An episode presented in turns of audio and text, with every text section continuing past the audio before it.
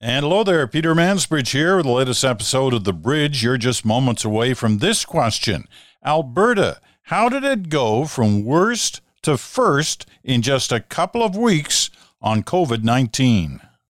Acana Pet Food, where every ingredient matters. Some companies like to brag about their first ingredient, but the Acana Pet Food team is proud of their entire bag.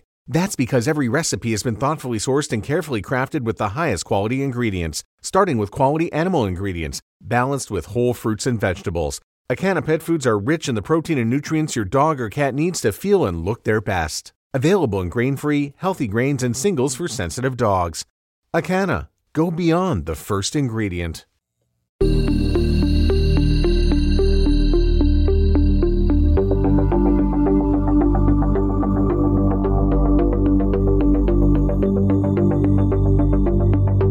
And hello there, Peter Mansbridge here once again. This is The Bridge. And today's topic is about Alberta because it just seems like a couple of weeks ago we were talking about Alberta in the most negative tones because things were bad there, where really looked very difficult. COVID 19 was hitting hard, the hospitals were full, the case numbers were up so were the death numbers. And this was just a couple of weeks ago. While other provinces were working their way down, Alberta seemed to be working its way up. Well, talk about a turnaround. Here, just a couple of weeks later, Alberta is announcing that it's going to be the first to have basically a full reopening. So, what happened? How did they make this work so quickly, and is it working? Is it safe? Those are legitimate questions to be asking, and we're going to ask them today of Dr. Lynora Saxinger, who has been one of our infectious disease specialists. You know, we've had him in Halifax and Toronto and Hamilton and Edmonton, giving us a sense over these months of this story of just how different parts of the country are doing and how they look at the country as a whole from their different vantage points. So I tracked down Dr. Saxinger to talk about the Alberta story. Here it is. So I got to say, I'm a little bit confused because a couple of weeks ago, Alberta was leading the country in problems because of COVID 19. And now all of a sudden, it's on the verge of leading the country in reopening. What am I missing here? Well, I don't think you're missing anything, honestly, because we did have a really severe um, high burden outbreak, a very significant surge. We had a lot of people in hospital and ICU. Um, because that uh, wave involved a lot of younger people, there were shorter stays and there was a lot of turnover in the hospital, and we managed to get through that. And with an effective, you know, lockdown, basically, we started to see, and possibly with summer as well, we started to see cases drop very rapidly in the community. It took a little while longer for that to let the but now we're at a place I think that's a lot more comfortable in healthcare. And um, the the provincial government, um, I think, has been very interested in opening. You know, for all sorts of reasons. Part of it is that a proportion of the population is interested in in not having lockdowns, um, and also I think for economic viability of a lot of businesses. And so, I think that Alberta probably has the most, I guess, aggressive opening plan that I've seen. Um, and based just purely on the numbers of cases, I think that that's not a crazy thing. I think that's within the realm of reasonable actions. I think the piece that makes me and a lot of other people nervous is the presence of the Delta variant in the background, um, because that adds a lot more variability to what might happen.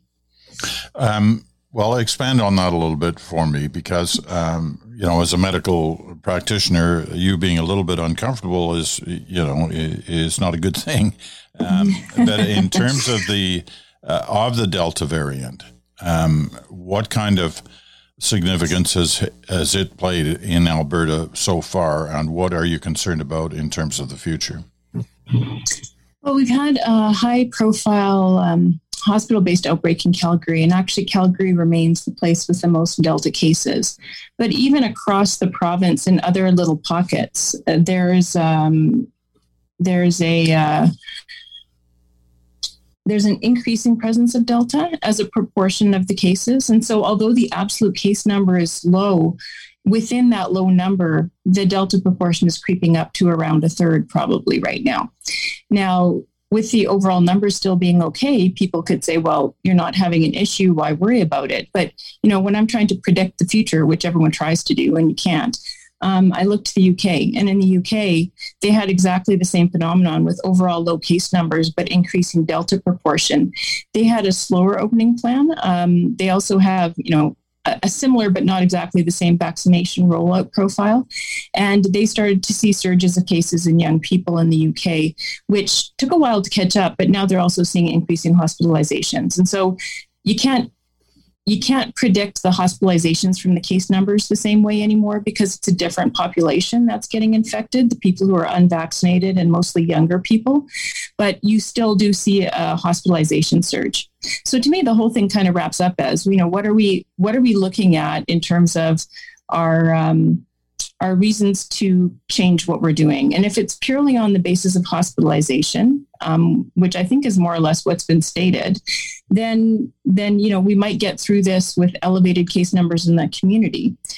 If you know you look at those case numbers and you say there's still vulnerable people, there's still a lot of partly vaccinated people, um, and you're not willing to kind of accept that potential price, then I think the argument would be for a slower opening to allow a little bit more adjustment um, if we see the Delta situation starting to take hold more broadly. Like right now, I think the Delta is is potentially still somewhat more containable.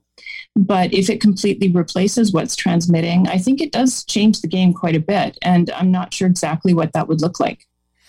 There seems to be an undercurrent in, in what you're saying is that we're dealing with the unknown. We are. And, um, you know, you can take a, can I say that this is going to be a disaster? No, I don't know. Um, it might be okay. It also might not be okay. So it kind of depends on your philosophy of, of and risk approach. Um, I, I actually think the healthcare system, especially, people are so tired and it's just been such a terrible time that the idea of another surge affecting you know affecting the way we're doing things and affecting people who've been on the ground much more than I in dealing with COVID patients, especially you know younger COVID patients, which were the a big part of the last wave. Um, I, I think that that actually is something that's not very tenable to a lot of people. It's just like, no, I don't think we can do that again. And so I do think that my view is co- colored by that risk aversion as well.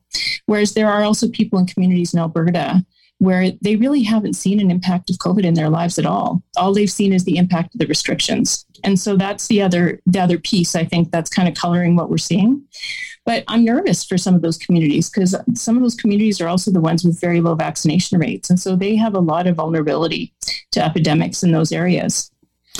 I'm wondering what the, you know, you mentioned the UK, and I'm wondering what the lesson is there because they were on the verge of, it was going to be this week, um, of reopening and they had everybody, you know, uh, in kind of a very excited pitch that they were about to reopen. And then uh, the British Prime Minister changed that, changed his decision on that just a, a few days ago, and basically has said it's going to be another month. We, you know, we got to, we got to more, we got to lift a heavier load for one more month, and then then we're going to be fine. Um, what what what did you think of that? Because there was a, there were enormous pressures in Britain as well. Uh, uh, get this over with. We're seeing good numbers. We've got great vaccine rates, and they do. Um, and now you're telling us we got to do it all over again, but they are doing it all over again. Yeah, that was actually, you know, that that was really predicated entirely on a scientific evaluation of risk. And they took a very unpopular political position and carried it through because of that risk assessment. Um, they actually had three different academic groups doing modeling on what might happen based on the patterns they were seeing with Delta and with vaccination. And they all came up with a similar conclusion that there was really a significant risk of another surge. Um, it's hard to extrapolate that too directly because, of course, the population there is a lot denser too. Um, so, you know, the the dynamics of transmission, you can't just say that is what's going to happen here based on their models. But I think that it does make you think twice about what could happen here, and um, and you know, I think that. Um, this the style here hasn't always been a lot of uh, transparency, the way the Br- British system has in terms of, you know, modeling reports and discussions and everything else. And so, I'm not really quite sure how much the the situation with Delta has been modeled internally it would be good to know that. I think that that would be reassuring to people to know that that had been encompassed in the decision making. But if the current plan was all put forward based on what we had at the time, which was really all alpha transmission, which we were used to, um, I, I, think that that leaves us more vulnerable. I also think that you know a lot of places would be looking at what happens here, honestly, because I don't really see the current course being likely to change at all. Um, and so we're we're kind of on the on the roller coaster and at the end we're going to get off it. It's just not clear what's going to happen in between. And when you say the current course you, you're talking about the plan to reopen. The plan of opening yeah. I think uh, I, I, I personally would perceive the likelihood of that shifting to be very low and so the way i've been messaging it is you know if you're feeling tentative that's okay a lot of people are like there's there's both a a psychological vulnerability to reopening. And then there's also this kind of difficult to quantify risk of reopening. And in combination, to me, that says just because you can, it doesn't mean you should. And that a lot of people have been doing so much heavy lifting for this whole time. Like they've been doing fantastic work and curtailing their own activities to their own detriment. And that has actually helped everybody. It really has. So there's a lot of people who've been silently bearing a big burden. And those some same people are probably going to be the same people who are like more tentative and choosy about how they go open up. And that might be enough to get us through this. Um, so it's it's a interesting kind of community-based view of things I mean, another example, Edmonton and Calgary are both looking at extending their mask mandates um, just for the city, um, and and that's be- because the province is going to be lifting the mask mandate. And I actually think that's a reasonable way to go about it. I think that uh, gradual. Um, a gradual reopening with some people potentially choosing to maintain those protective behaviors both for reopening and beyond is, is totally reasonable. And it might actually help us a lot. Now, I, I know you're focused for obvious reasons on the Alberta situation, but it, it, put your national cap on for a moment because we're, you know, we are finally entering the summer, the long awaited summer that we've uh, all been anxious for for months and months and months. Um, what is your sense overall in the big picture of where we are right now? I'm actually maintaining guarded optimism for the summer because if we recall last summer, um, we had a, a lot of places were quite open, and the summer effect of reducing the effective reproduction number was fairly significant. Now, it, it almost gets canceled out by the Delta variant, that, that advantage. I mean, just, you know, very rough numbers.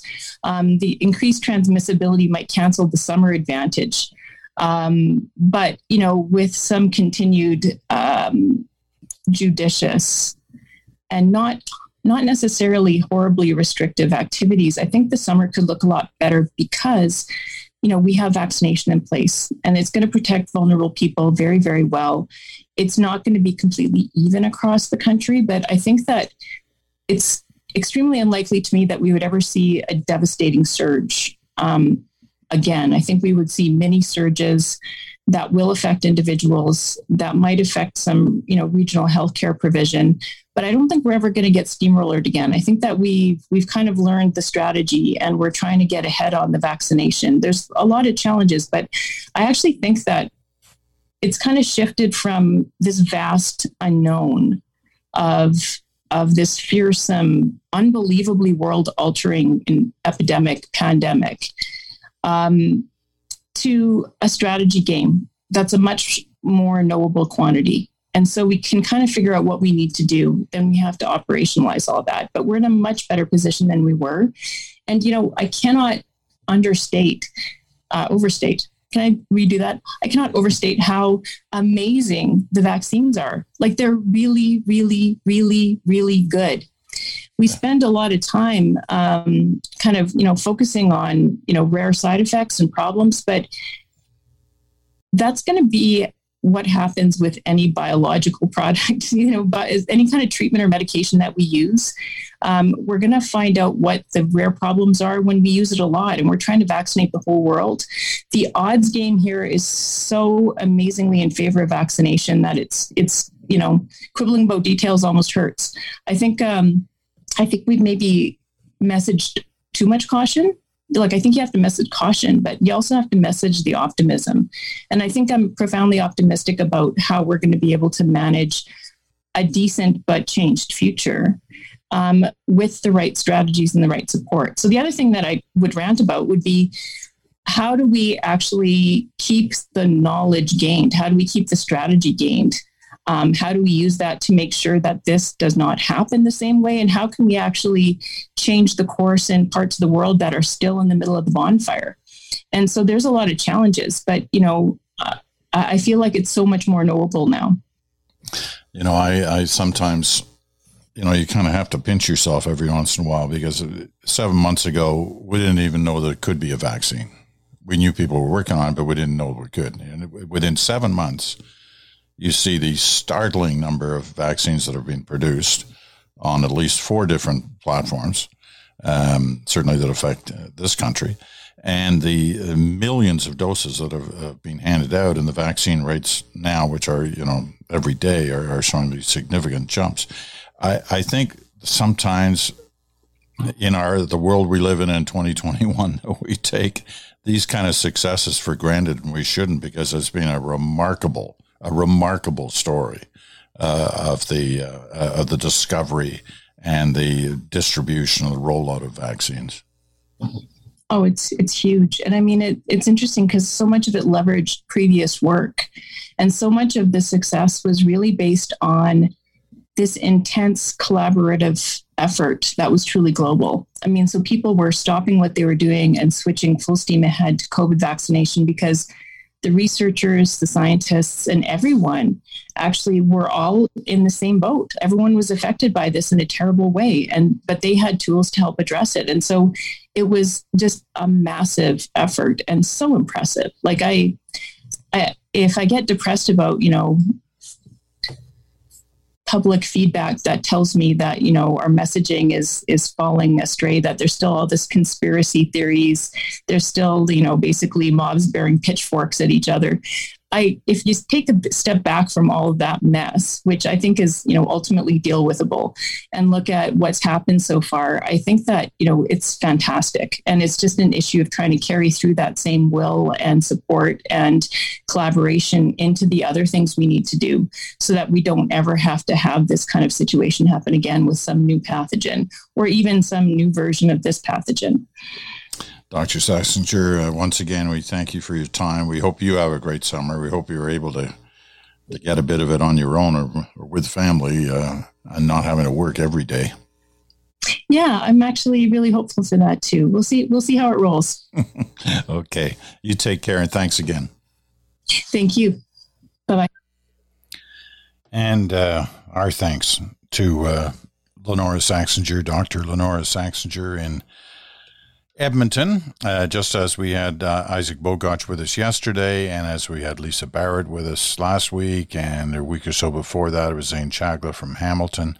Um, these four have been terrific to us uh, throughout these months, and uh, they've never stopped working. I mean, their real job isn't dealing with the media, their real job is dealing with patients, and yet they have always found time because they know how important it is for people like you to hear from medical specialists, not just politicians and bureaucrats, but those who are actually dealing with patients every day and dealing with the issues surrounding vaccines, all of that.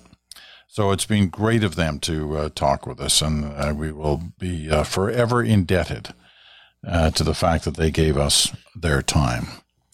Um, all right, we're going to take a quick break, and then we come back. It, it's kind of a a, a, a, shortened version of the Thursday potpourri. It's going to be the Tuesday segment two potpourri coming right up after this.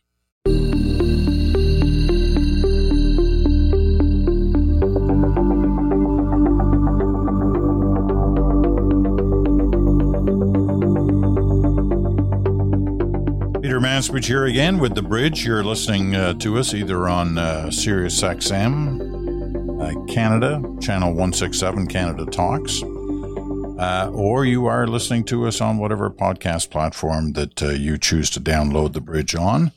Uh, wherever you're listening and however you're listening and whatever time you're listening, welcome. Glad you joined us. All right, a couple of things to wrap up today's. Um, program with, and I found these are all interesting little snippets from the news. You know, I'm not sure what you're planning for this summer. I know that some of you are still waiting for a clear indication from your province or your city or what have you about what travel you may be allowed to do. And, you know, one of the great travel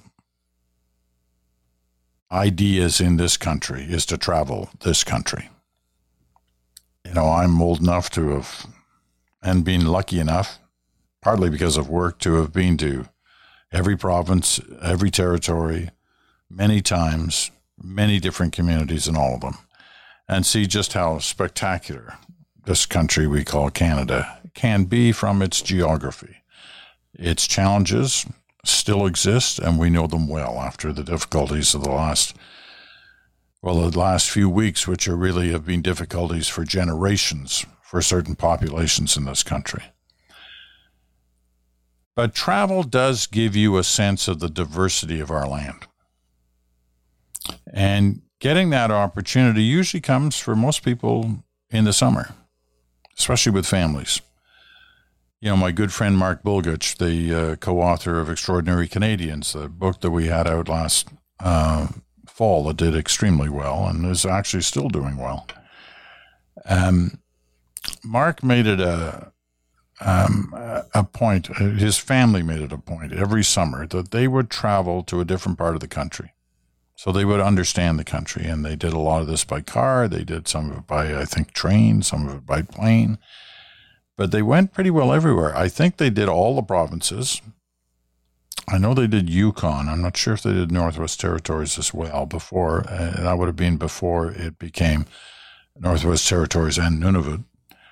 Um, but I know he did a lot of the country. And for him and his wife and his kids, it was a big deal. It was a family uniting experience, obviously uh, for one, but it also was a sense of country experience and a different appreciation of the different challenges that exist in different parts of Canada. So, why am I saying all this? Well, I'm saying it because odds are that some of you may be able to do some of that this summer. Whatever the case may be, you're probably going to be in the car with your family. And one of the things about the last year, this is a real departure from where where I was just talking, because this isn't this isn't a pretty story. Um, the part of this story is about the very nature of of automobile travel. I think that most of us have assumed that in the last year and a half, because we've all stuck close to our homes, that as a result, the issue of accidents, traffic accidents, was probably down.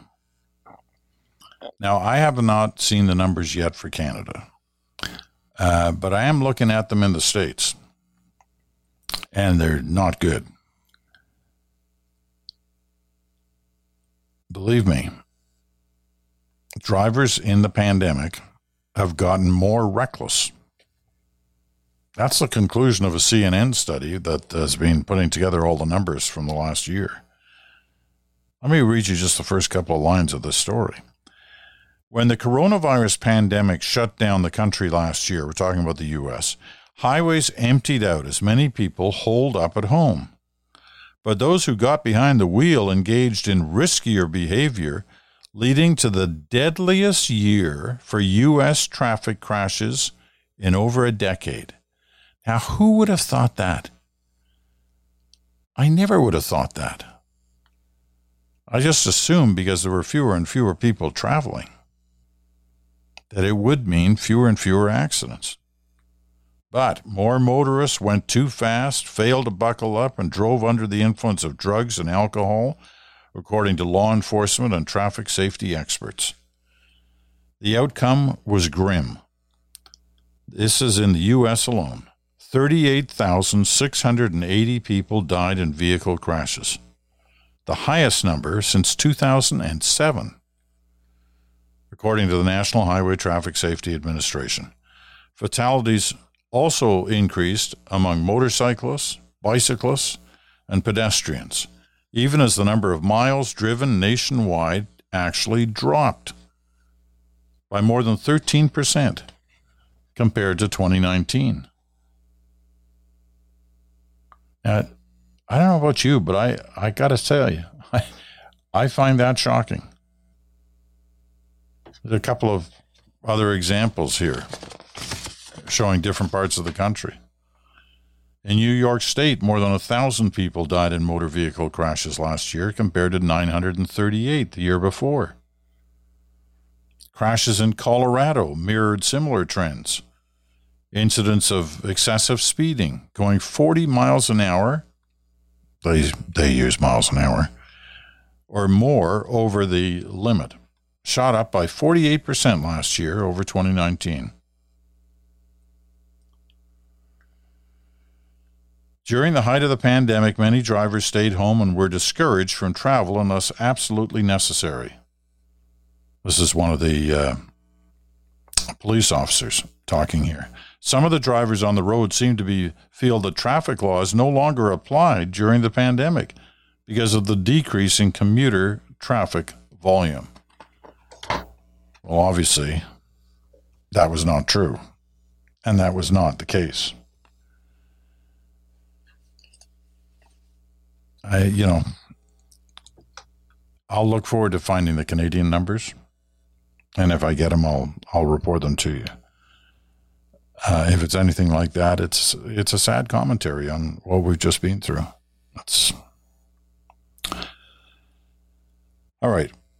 Here's another thing that we, you know, post pandemic, uh, you know, we've talked about this many times. How you know, how's it going to be different? Are we going to be different? Is our work life going to be different? Is our social life going to be different? How will we perhaps be different? You know, one of the things I was wondering about was the handshake. You know, will we return to the handshake, or is it always going to be this kind of like elbow bumping thing? Well, last week I had a meeting um, downtown Toronto in a uh, outdoor patio setting with two other people. So there were three of us in this meeting. All of us had been double vaccinated, and it was a nice open air, kind of breezy area, and so we felt pretty safe. Anyway, we meet there uh, late in the afternoon one day last week. And I'd never met these people before. I knew of them, they knew of me, but I'd never met them. And so suddenly we're in that situation that we've all been a million times before. You're suddenly meeting people, you're standing there, and I reached out my hand to shake hands. And the fellow, one of the the other two people, the fella kind of looked at me like, uh, handshake, and then said, "Oh yeah," and shook hands. And it, I never even thought about it. It was kind of an automatic reflex, and I felt stupid afterwards because you know we've all decided we weren't going to do that for a while, and I certainly haven't done it for more than a year. But there, I did it. I shook hands. And I wasn't quite sure what to do immediately after that. Do I immediately go and try and find some, you know, lotion to wash my hands with? Did he? Um, so it, it was a strange feeling, but it does go to that point of there are some things that may be different for a while, or they may not. There are some things that we do and want to do again. And there are some things, obviously, that we may not want to do again. And there's a piece in Axios, um, just a short piece, but it's about this whole issue of the title is The Less Than Welcome Return of Social Obligations. And some, you know, handshakes are are one thing, but there, you know, there are a bunch of examples in this article um, that a year and a half of spending time with close friends and family actually felt pretty comfortable for many of those who could do it. You know, in some cases, you couldn't even do that. But that's kind of what you were limited to, right? Family, close family, and close friends. On top of that, many people have learned to fill their free time with hobbies, other hobbies that they had either given up over time or hadn't even discovered until this, like cooking or making art or running. And they're not willing to give up those hobbies to make room for more social engagements, especially if they're not fulfilling. In this article in Axios, they talk about now, they quote one fellow saying, There are people at work that are perfectly fine, but I don't want to talk to them at the copy machine again. I'd rather do anything else than that.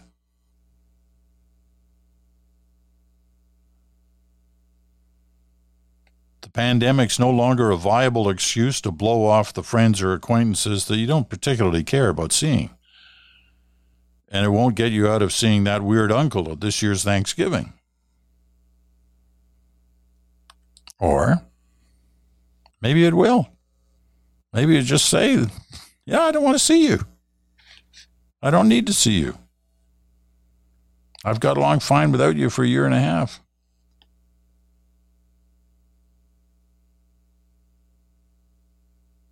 you know, I think it's interesting in the sense that there's so much of us trying to understand what it's going to be like when normalcy does return. May not be this year, almost certainly be next year.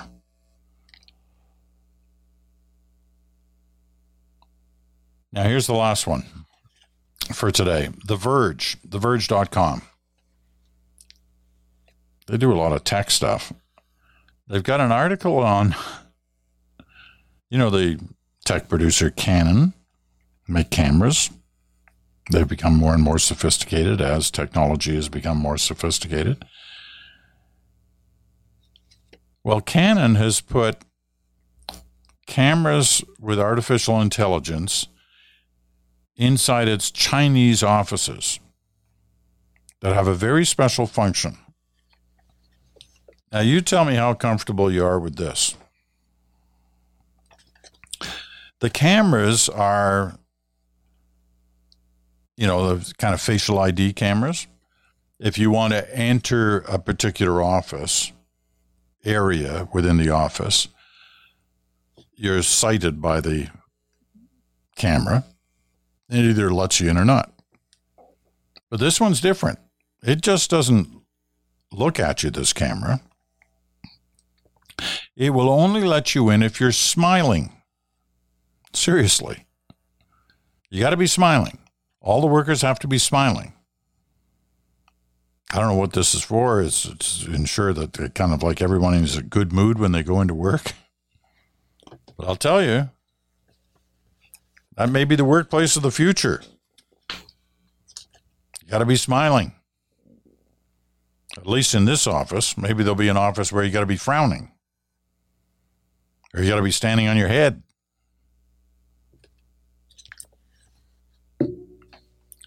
the smiling AI camera.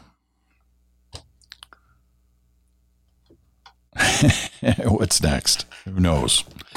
All right. That's going to wrap her up for this day, this Tuesday. That means tomorrow, Wednesday, is Smoke Mirrors and the Truth. Bruce Anderson will be by. Looking forward to talking to Bruce. Remember last week he told us he was going out to buy a pump to help in his radish farming experience. And I tell you, we've had a lot of mail about that. I mean, Bruce talks about a lot of interesting stuff that relates to uh, the world in which we live and the politics that we're all watching and the election that seems almost certain for later this summer. But it's his radish farm that has people talking. And I'm sure we'll find out tomorrow how he made out with that pump. That's it for this day. I'm Peter Mansbridge. Thanks so much for listening. This has been The Bridge. We'll talk to you again in 24 hours.